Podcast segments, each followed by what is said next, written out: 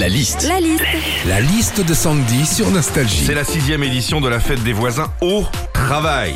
Tous les jours on échange, on discute avec nos collègues, on rigole. Alors quelles sont les phrases récurrentes au quotidien au boulot? C'est parti pour la liste de Sandy. Bah déjà, en début de semaine au boulot, à la question comment ça va, t'as toujours un collègue qui répond bah Comme comme un un lundi. Alors bon, c'est déjà relou d'entendre tout ça tous les lundis, mais en plus c'est ce même gars qui le vendredi te dit Hé, bientôt, bientôt le le week-end Oh, je suis fatiguée. Alors ça, c'est une phrase qu'on entend tous les jours aussi au taf.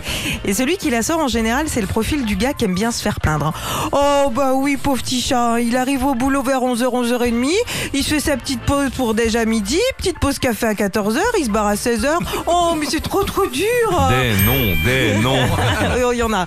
Parmi les phrases qu'on entend aussi tous les jours au boulot, il y a on peut voir ça après, là je suis désolée, j'ai un gros gros dossier à boucler. Bon, ça en version honnête, ça veut dire lâche-moi la grappe deux secondes, je suis en train de bouquer mes prochaines vacances au ski. enfin au boulot.